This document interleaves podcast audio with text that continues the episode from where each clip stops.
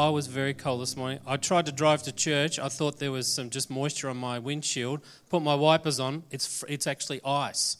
So I had to pull over and, and fix that because I couldn't actually see where I was driving. So uh, that's a tip for, you, for your driving today. Don't drive if you can't see where you're going.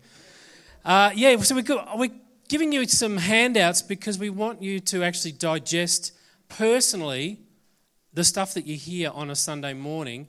And really, we don't just gather together uh, for, for one of the team to actually come and preach the word, but to actually help you sort through how do you apply what you hear uh, once you go home and, and you live in your own street, in your own workplace, with your own family. How do you actually take the truth of God's word and make it part of your everyday life? And that's really what one of the things we do is we call that discipleship. So you've got a hand out there.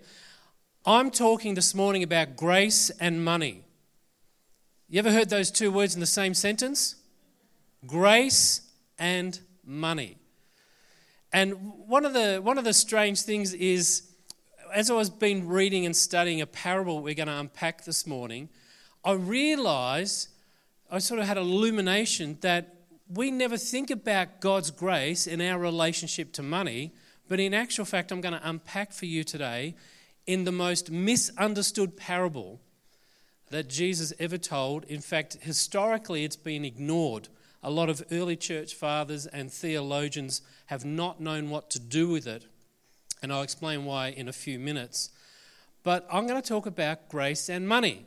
The idea that when we have an experience of God's grace in our lives personally, it should impact every area of our lives, including our relationship, our attitude towards the money that we have. And this is not about how much money. This is not, I'm not preaching a sermon on you getting more money. Um, the principle that I'm going to teach you out of the parable of the shrewd manager in Luke 16 applies to every one of us. Whether you are struggling to pay your bills, feed yourself, whether you are living in wealth or you have excess, whether you're in a financial time of crisis, whether you can't afford to give, you know, when the offering comes around, or whether you can afford to give lots. It's actually not about how much an individual has. The principle I'm going to unpack is the relationship between grace and money, and it works whether you can only give a few dollars or you could give hundreds of thousands of dollars. And so, this is the principle that we're going to unpack today. I encourage you to actually take notes on the back of the handout first. It's totally blank but I'm not going to give you those four points until later on. So, the relationship between grace and money. Do you know Jesus taught more about money than he did about heaven and hell? In fact, half of his parables include teachings on what we should do with our possessions, wealth, and income. Half of his teachings that are recorded in Scripture include his advice on what we do with what we have financially. Now, of course, in the culture that Jesus lived, worked, and was born into, there were very few people that had any cash. Uh, they were subsistence farmers. A lot of people were slaves up until the age of 30. They were, the only way they could live was to actually work for somebody else.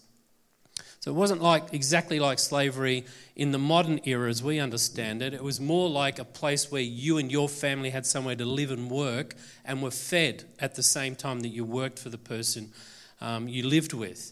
And so our, our sort of world now shifted. We live in an economy culture, not a farming culture. But the principle is exactly the same for us as it was for them. So, why does Jesus talk so much about what we do with what we have, materially speaking, monetary speaking, or, or in terms of our wealth or our income?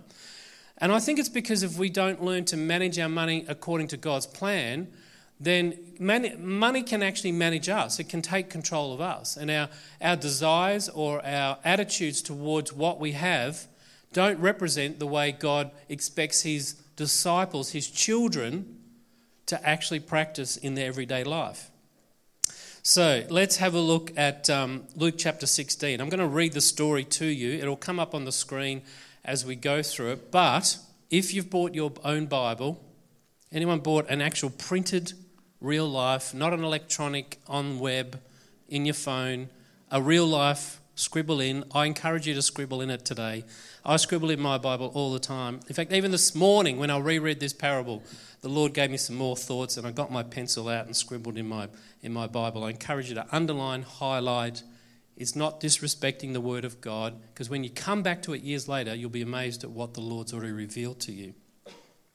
So, the, this is the parable, Luke 16, of a shrewd manager. He's a crook. Jesus uses the example of a crook to teach us about grace and money. And what, just before we open it and read it, it's actually in a sequence of four parables, back to back.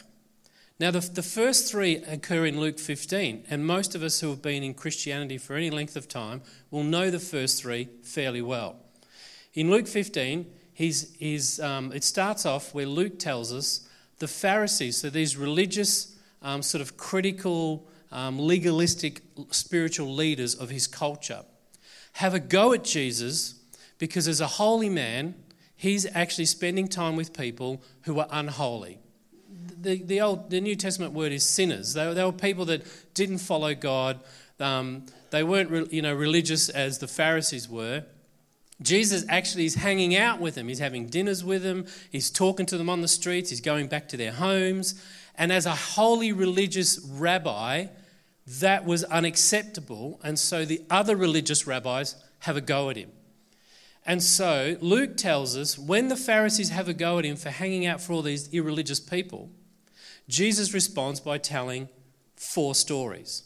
The first one, Luke 15, right at the start of the chapter there, is about the lost sheep. You ever heard that story? So the shepherd has a hundred, loses one, goes off to find the one, brings it back. When he finds the one and brings the one sheep back to his fold of a hundred, he tells all his other shepherd friends that he's found the one sheep and a big party is thrown because he's found what he was lost. Then he tells another story straight away. A woman has a few coins, she loses a coin, and so she turns her house upside down, finding this one coin that she's lost. And when she finds the coin, she calls all her friends, tells them she's found the coin. They throw a big party because she's found what was lost. You get this repetitious idea? Big party because what was lost has been found. Then the third story is what is traditionally called the prodigal son, which is actually not a very good title. The word prodigal does not appear in the scriptures itself, it's an added heading. And we know the story of, of, of, a son comes to the father and says, I want my inheritance, which, of course, you know, culturally was, was a terrible thing to do in that culture. And so the father gives him what his inheritance would have been when the father died. The, the son goes off, squanders all the money, um, ends up coming home. The father is waiting for his return, accepts him and embraces him, reclothes him, puts the family signet ring on his finger, throws a party, calls all his friends, but really that parable is about the older brother who's in the field doing stuff for dad and gets upset because dad never threw a party for him. Why would I come in when that son of yours, is the phrase, comes home and you welcome him in? Well, of course, Jesus is talking to the Pharisees, and so the, the illustration there is towards the Pharisees. They're, by them judging Jesus hanging out with unrighteous people, they're being like the older brother in the field. But then we get to this story we're about to read, and unfortunately, it gets left off those string of four stories because there's a chapter break in between the two, which is an unnatural break. It's actually put there around the 1500s. Usually, historically, the Gospels were read from start to finish without stopping up until around the 16, 1500s, where they got broken into chapters and then verses. So, because of this unnatural break, we tend to stop reading. So, let's read the fourth story of the shrewd manager. Luke 16, verse 1. Jesus told his disciples, so now get the picture here. He's, he's just told the Pharisees in the crowd three stories. So now he turns to his disciples. He's still with the Pharisees, but he's telling his disciples a story with the Pharisees listening. So he says, There was a rich man whose manager was accused of wasting his possessions. So he called him in and asked, What is this I hear about you? Give an account of your management because you cannot be a manager any longer. The manager says to himself, What am I going to do now? The master is going to take away my job. I'm not strong enough to dig. So he, he says he's not strong enough to be a manual worker. I'm too ashamed to beg. I'll know what I'll do so that when I lose my job here, people will welcome me into their homes. I want you to take note of that phrase. I'm going to come back to that. People will welcome me into their homes. So he calls each one of his master's debtors. He asks the first one, How much do you owe my master? 3,000 litres of olive oil, he replied. So the manager tells him, Take your bill, sit down quickly, and let's make it 1,500. Cuts it in half. Pretty shrewd, hey? Verse 7. Then he asked the second, How much do you owe? 30 tons of wheat, he replied. He told him, Take your bill, let's make it 24. Cuts it by 20%. Verse 8. The master, now listen to this. This is Jesus' explanation of his story. The master commended the dishonest manager because he had acted shrewdly. That's a little bit confusing, isn't it? Is Jesus commending dishonesty, crookedness? Know, know a few crooks in the world? Might work with some, live next door to some. Some people think politicians are crooks or car salesmen are crooks. Or he, he, the master commends the shrewd manager or the dishonest manager because he had acted shrewdly. For the people of this world are more shrewd in dealing with their own kind than the people of the light. Just think about, ponder on that one for a moment. The people of the world are more shrewd than dealing in their own kind or with their own people than God's children in dealing with other children of God. I tell you, and that's an emphatic statement. This is Jesus really saying, now really listen to me. That when he says, I tell you, it's, it's, a, it's a Greek way of saying, give me your total attention now. Use worldly wealth to gain friends for yourself, so that when it's gone, you will be welcomed into eternal dwellings. Now, notice the link between that phrase, being welcome into eternal dwellings, and the phrase in verse 4, where the manager says, people will welcome me into their homes. Verse 10. This is still Jesus unpacking his story. Who can be trusted with very little can also be trusted with much, and whoever is dishonest with very little will also be dishonest with much. So if you have been trustworthy in handling worldly wealth, who will trust you with true riches? In other words, God's riches, spiritual wealth. In verse 12, and if you have been not trustworthy with someone else's property, who will give you property of your own? No one can serve two masters. Either you hate one and love the other, or you'll be devoted to one and despise the other. You cannot serve both God and money. The Pharisees, now remember, the Pharisees got the first three stories thrown at them because of Jesus hanging out with unrighteous people. Now, in the midst of that, Jesus used the opportunity to teach his disciples a spiritual principle about grace and money.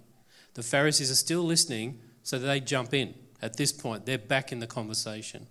The Pharisees who loved money, Luke is telling us they, ha- they, were, they loved their possessions and wealth.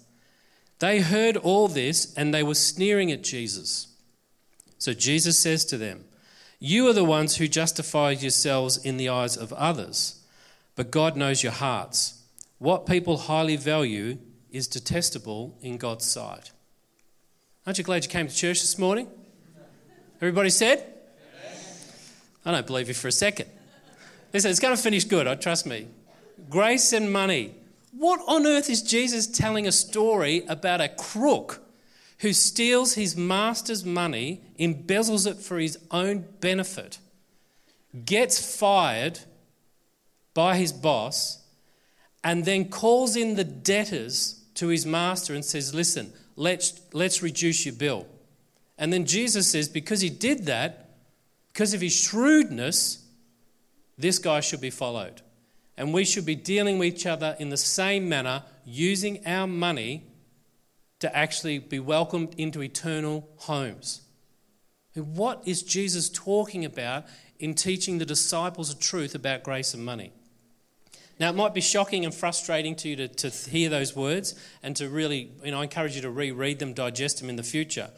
But a quick glance, I actually think, you know, we, we look at the prodigal son, the, the sort of the main story just before it, and it's so warm and fuzzy. I mean, who wouldn't want to hear a story of an undeserved boy, a brat, who wastes everything, but the love of the father brings him straight back in? There's no judgment, he's not punished for it, he's straight back into the family. I mean, that is so warm and cozy. We can Christianize and tell that story until the cows come home. We love it. But then we jump into the very next story, which follows on from the same principle, where Jesus actually uses someone who's dishonest to teach a kingdom principle about grace and money. They're like they're in two different worlds. Now, historically, most people have actually ignored this fourth story because it's hard to digest and try to unpack and understand. Um, in, in modern terms, it's, it's like what they call a picaresque story. A picaresque story is when the hero has a villain side to him, but is so likable. And at one point, at least he does one right thing, which helps somebody else. Now, a lot of modern movies are like that, aren't they? A lot of TV series are built on that idea. So that the actual, the hero of the story is flawed. But amongst all his dysfunction and flawedness, he does something that's right that helps somebody else. So we sort of get the, we, we're used to these type of stories in our culture. I don't think they were used to them in Jesus' culture. But listen, you know, there's striking similarities between the prodigal son and the shrewd manager story. Let me point out a couple to you. You can write these down on the back of that handout. Both of them took money that wasn't theirs, wasn't rightfully theirs. The prodigal son wasn't supposed to access that money until his father was literally dead. And an incredible act of shaming his dad, he forced his father to hand over the cash before he had died. And in the second story, in our story today, the shrewd manager is using his boss's money to actually feather his own nest. So both of them uses someone else's money for their own personal gain. Another point, which is similar between the two. The son in the prodigal story has to throw himself on the mercy of his dad when he gets home. The shrewd manager has to throw himself on his boss's mercy when he's called to account. They both are dependent on the mercy of someone in authority over them. Third one, both the son and the manager have betrayed the trust of the very person who loved them. Now, we don't quite get it. We might get it in the prodigal son story. In the shrewd manager story, we don't quite get it. But that manager had somewhere to live while he worked for that rich man who owned land. When he lost the job, he's got nowhere to go. And that's why the focus on if I actually, if once I'm out of here, I have to find a home that'll welcome me in. People need to, well, I have to go somewhere to live. Both of them, in the prodigal son and the shrewd manager, become homeless because of their own foolish decisions. Another one both the son and the manager have nothing to show for themselves after wasting and like a misspent life or, or taking a little bit of wealth and actually misusing it and ending up destitute. Another one Another common thing both the son and the manager are in dire straits. Their choices have landed them in an absolute crisis. They have no food, they have nowhere to live, they have no future, they have no hope. Neither of them have any future without the dependency of the person they just betrayed. Another one. Both of them have nowhere to live, they're homeless. Both stories focus on being welcomed back into a home. So the son goes home. The shrewd manager, through the story, Jesus keeps pointing out, the manager says, if I, if I do something good now, people will welcome me into my home. And then when Jesus explains it, Jesus himself says to us as disciples, use your own money to gain friends so you'll be welcomed into eternal dwellings, eternal homes. And here's the key, which we don't really get in English. There's a, there's a phrase that's repeated in the original Greek in both stories, and in English, it can be translated as squandered. So if you've got your Bibles there, you can see it in Luke 15, verse 13. The son squanders his father's money. But the same word that's written in the original language is repeated in Luke 16:1 where the shrewd manager wastes. So the word is wasted in English. They translate it slightly different. It's the same word. So the original hearers linked the two stories together because the thing that ties them together is both the son and the manager waste the finances that are put into their hands. They both simply squander it. But here's the twist both the son in the previous story and the manager experience undeserved grace. So the son is welcomed back into the family home in the prodigal son. In the shrewd manager story, the boss commends his crooked employee. He gets a commendation from his employee. Both of them don't reap what they sow. It's grace. After the, a lifetime of getting it wrong for the son and the manager, they finally get something right, both of them. The son's not banned from the family or excluded. The father actually extends open ended love, which is grace. The manager is not jailed by the, his boss, which in that culture he should have been immediately thrown into jail for that embezzlement. And yet he's not. He's called to account, but he's not thrown into jail, which he should have been by the cultural norms. The son gets an extravagant party from his dad, and the manager gets a commendation from his boss. It's grace. Both of these stories leave us not with a list of things that we should do, so, like, do one, two, three, four, five, six, and you'll be right with God. What both stories do is give us an invitation to respond to God's grace. That's what they do. Now, contextually, because we don't live in this ancient farming culture, let me tell you why the story makes sense to Jesus' first listeners the disciples, the Pharisees, and the crowd that were around him. The rich young man, or the rich man, sorry, is a person who owns probably multiple blocks of land. And he's leasing them out to farmers, and the farmers don't pay him cash for the lease agreement, they pay him in kind by the produce that they actually make on the land. And this was a common practice in the ancient world. So if you own land and I was a farmer and I was looking for some land to farm, I would approach you, we'd make an agreement, and then what I produce, you would get so much percentage of whatever I make, and that's your payment. The manager in the story is actually acting in our world and language, he's like a real estate agent. So he's acting for his boss who owns all these parcels of land, and he's managing those parcels of land and dealing directly with the farmers who are leasing that land. And he's the one that signs the contract with the farmer on behalf of his boss to make sure his boss gets a, a good return for the leasing of the land. But in this culture, even though it was technically illegal and frowned upon, it was common practice for these managers to add their own personal comfort tax to the, to the amount that was owed. So, in reality, some theologians say when he goes back and reduces the amount that, that they owe. So the first one, he cuts it from 30,000 litres to 15,000 litres of oil. It's really he's taking off his own personal embezzlement where he's feathering his own nest, but under the guise of that's his boss's rate for leasing the land. He's actually doing an immoral and illegal thing, and he gets caught by his boss. That's really what's going on in the story. So he inflates the price being charged to the farmers.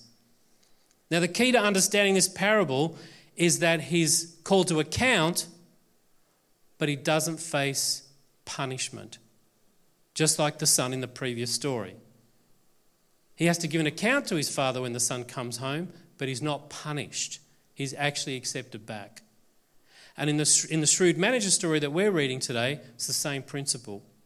He's called to account, but he actually doesn't face jail. He should have immediately been put in prison.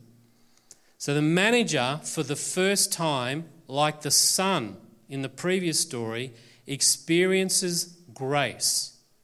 They enter a new world that is not in their culture. Their culture was a harsh punishment culture. It was hard living conditions. People starved to death. You know, jobs weren't, there were hardly any jobs. Most people had no income at all and lived off working for somebody else. That's the only way you could feed yourself. It was a harsh cultural environment to live in. And instead of getting the punishment they deserved for their choices and actions, for the first time, they enter a new experience of grace without punishment. That's the key to understanding this parable and even the prodigal son parable. The improbability of not facing harsh consequences for the things that you deserve. It shouldn't work, but it did. They should not have got grace. The shrewd manager should have been put in jail, but he wasn't. It's undeserved, and yet it's granted by his boss. It's a contradiction in our moral, ethical hearts or values or mindsets. But it's the nature of God. The nature of God is he'll, he'll pronounce judgment at the same time he grants grace. He doesn't punish us, he pronounces judgment. Well, he's done that for us through Jesus, his son. Judgment has been made on our misgivings and misdeeds. But at the same second, the same breath, we get grace. So the manager, this is countercultural to his experience. In fact, what I think happens is, after that experience of, the, of his boss saying to him, Hey, I've heard what you're doing, bring all your books, and I'm to, you have to come and give me an account of what you've been up to. But because he's not immediately thrown in jail, he now risks everything. The little bit of future he's got left, he thinks he's about to be fired, be homeless, be starving, he might have to beg. He says, I can't be a labourer. So he risks everything on the character of his boss that he's just experienced, that he wasn't immediately thrown into prison. He says, My boss is graceful, I better start acting the same way. So he calls in the farmers and says, How much do you owe? Let's cut that in half. So he's basically, in this world of brutality, he's actually passing on what he just experienced. So the manager has a plan. I'm going to risk all my future because without, without this risk, I've got no future. I'm going to starve to death. I've got nowhere to live. But he passes on his gracefulness. That's the twist in the story. He's risking everything. He has a new plan to reduce the debt of the people that he was overcharging. So, this is not a moral story. Don't all go out and be crooks after this Sunday, you know and charge people excess when you have the opportunity. That's not the point. The point is for both the prodigal son and the shrewd manager, they both go from squandering their money to actually being prudent with their money. Grace, our encounter with grace, changes our relationship to our money as God followers, as disciples. If, we, if we're still stingy and not generous, or if we're not contributing to what God is doing in the world through our finances, then we haven't really encountered God's grace. Because it's supposed to change what we do with what we've got in our hands, whether it's a little or whether it's a lot. And this, this is really the lesson out of the shrewd manager parable is trying to get into our heads and into our hearts that if God has truly pronounced judgment but then also shown grace to us, then the practical material stuff we have, like the cash in our wallet, the amount in your bank account, the wealth in your home, you shift from using that just for your own self interest to actually using it for what God is interested in. That's the point of the parable. Go from squandering self interest to being prudent or shrewd. Now, the word shrewd actually in, in the original language most of the time in your New Testament is translated wise. So when you read the word the shrewd manager, it's actually the wise manager. You could translate it that way. But the reason translators keep sort of the old English word shrewd in there is because he has this crookedness to his character at the start of the story. But Jesus says, because he's almost like he's got street smarts on how to survive, he's been surviving like this his whole life, but once he encounters judgment and grace with no punishment, he actually takes that street smart way of living and then applies it to his everyday choices. And he changes his behavior based on the grace he just encountered. So here's four truths. You can flip over your little handout there. Here's four truths about grace and money. Grace and money go together as disciples of Christ. Number one, this will come up on the screen. Grace changes the ownership of my money. You don't own it. You think you might own it. Now, some of you are probably thinking there and say, Well, I haven't got much, it doesn't matter. But it's not the amount. Now, we know if you've been in church life for a little bit of time, you know there's a principle that's repeated right throughout Scripture, and that is God owns the whole earth and everything in it because He created it. It's not, we don't, in kingdom thinking, we don't live in a, in a cash economy based on the stock market or the value of the dollar. We actually live in a different economy, and that economy is God owns everything that's in my current possession. You didn't own the money that you've currently got before you arrived on the planet, and you're certainly not going to take it with you the day you die. You're a manager. So the ownership of what we have shifts when we encounter God's grace. We stop using it for our own self interest, like the manager was, and actually use it to gain eternal friendship, as Jesus puts it, that will be welcomed into eternal dwellings. Other people will get into the kingdom of God if we use our money the way God intends us to use our money. And you can apply this to resource, wealth. It doesn't just have to be cash, but anything that we have, my ownership is shifted from being I own it to actually it's God's. And because of the grace He's shown me, I'm going to use it for other people to experience the same grace that I've got, that I have right now. Grace and money go together. So it's not yours, but it's God's money. That's the point.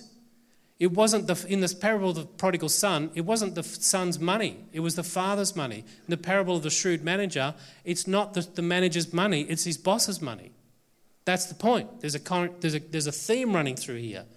So, how well you take care of God's money matters to God. It matters to God.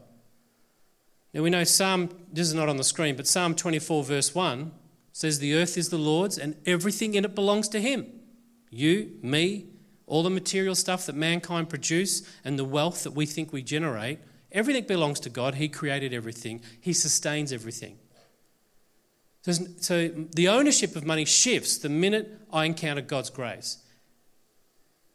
So in the story, it wasn't the manager's money. That's the point that Jesus is trying to make here. We don't really own anything, God owns it all. It wasn't ours at any point, really, but our grace experience with a loving God shifts it for us. We're all managers or stewards of what we have. It's a temporary resource, money, but we should be using it for eternal purposes. Number two, grace changes the accountability of my money. I'm not accountable any longer to how I spend my money as a disciple. One day I have to give an account to God. And again, this is a consistent theme taught throughout Scripture. One day, all of us will stand before God and we have to give, well, let me call it a life audit. We have to tell God what we did with what He gave us. And it's not just taught here where the manager says to the steward, Come and bring all your books, you have to give an account to me. It's not just here we hear that idea, we hear it in plenty of other verses, Romans 14 12. Clearly, Paul tells us that each of us will have to give an account to God, a life audit, what we've done with what God gave us. So the point is, God's entrusted us with practical material assets but what we do with them with our time on earth should shift the minute we experience God's grace. Grace and money go together. Not in our world's view, but in God's view. So I will give an account to God one day for what all the stuff that came through my hands, including my money. So the principle is true for every area of life, but I'm just applying it to money. So, grace changes my ownership of money, and grace changes my accountability. I have to now give an account to God, not just to myself or my family. Number three, grace changes how I use money.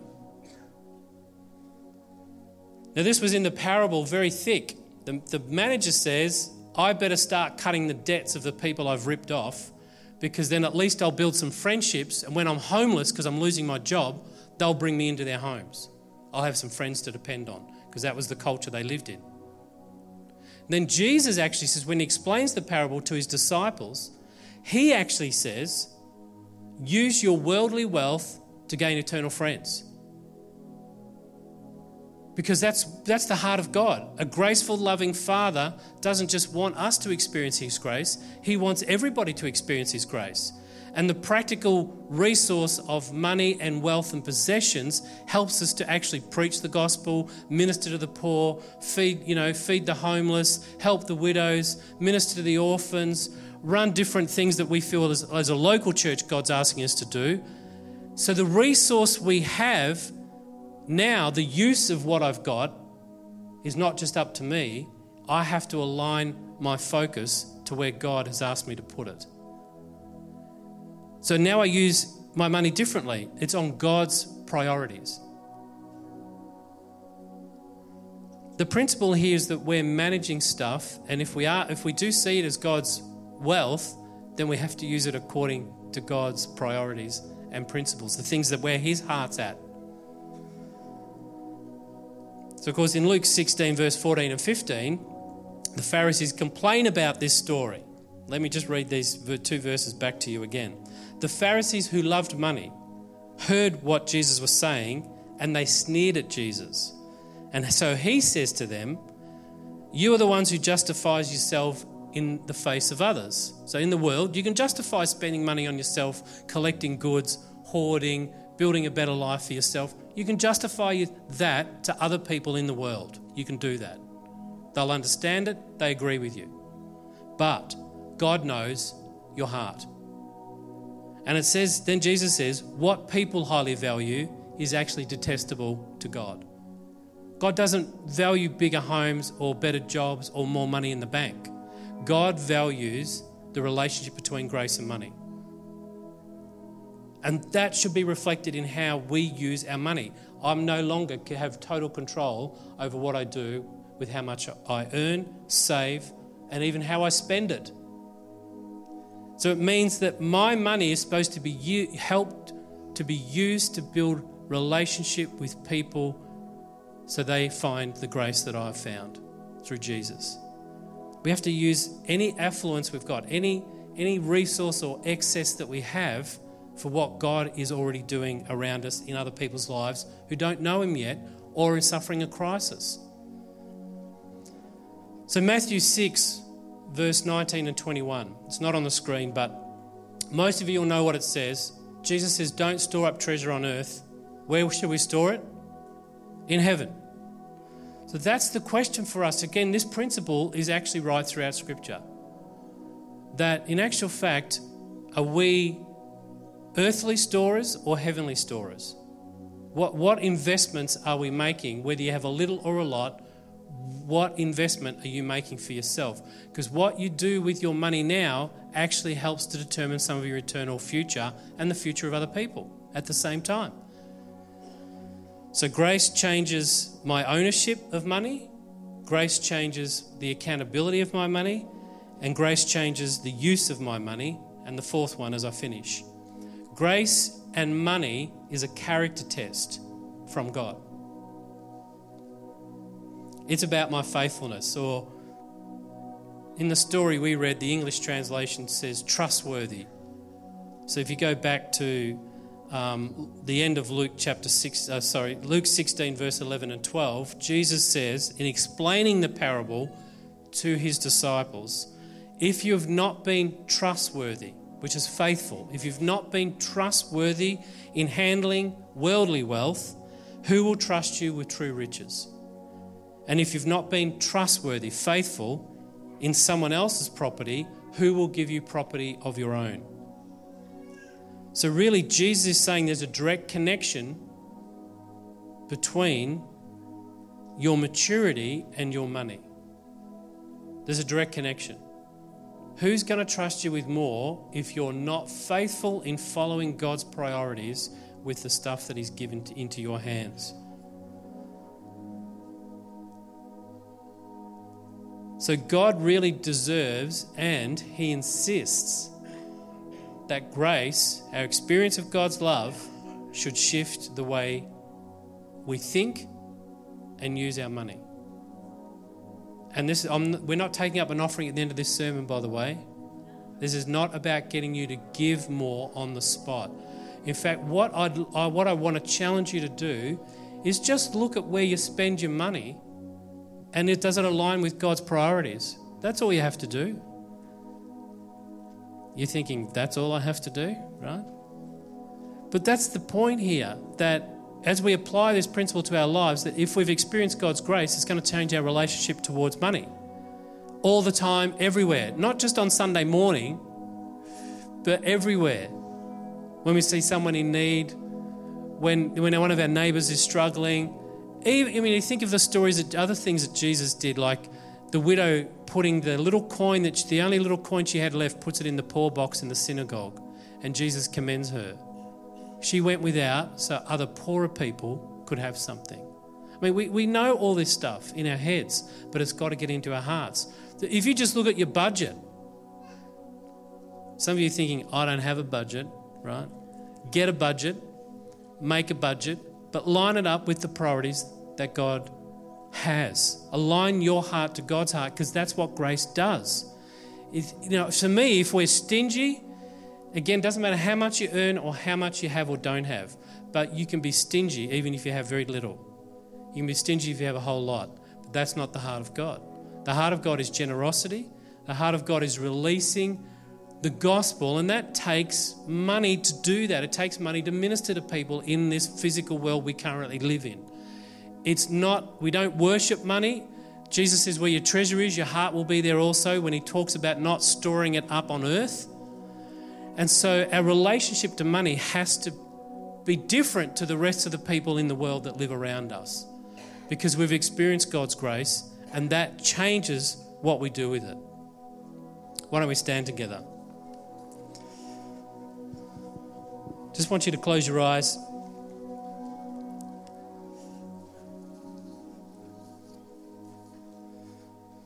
Father God, I just want to thank you for your incredible undeserved love that all of us in this room have probably experienced. And to live counter to our culture that tells us we should save more, we should in, invest, we should have the latest thing, we should have the best home, we, we should have the greatest job. We, we live in a world, God, that tells us, tries to dictate what we do with our money. But may your Holy Spirit change us from the inside so our hearts reflect our accountability, our use, our ownership, and that it lines up that when you test our faithfulness, that you will see us actually using what you've given us the way that you've asked us to use it, whether it's a little or a lot. So, Lord, I pray for wisdom over every person as they listen to this message right now that your Holy Spirit would speak to them. And if there's something that we have to change, something we have to sow into, something we have to stop spending on, something we have to give towards, whatever those things are, Lord, that line up with your kingdom heart of grace, may it change our behavior from this day on. May, Lord, our actions reflect the incredible loving grace that you have shown us in Jesus' name. And everybody said, Amen.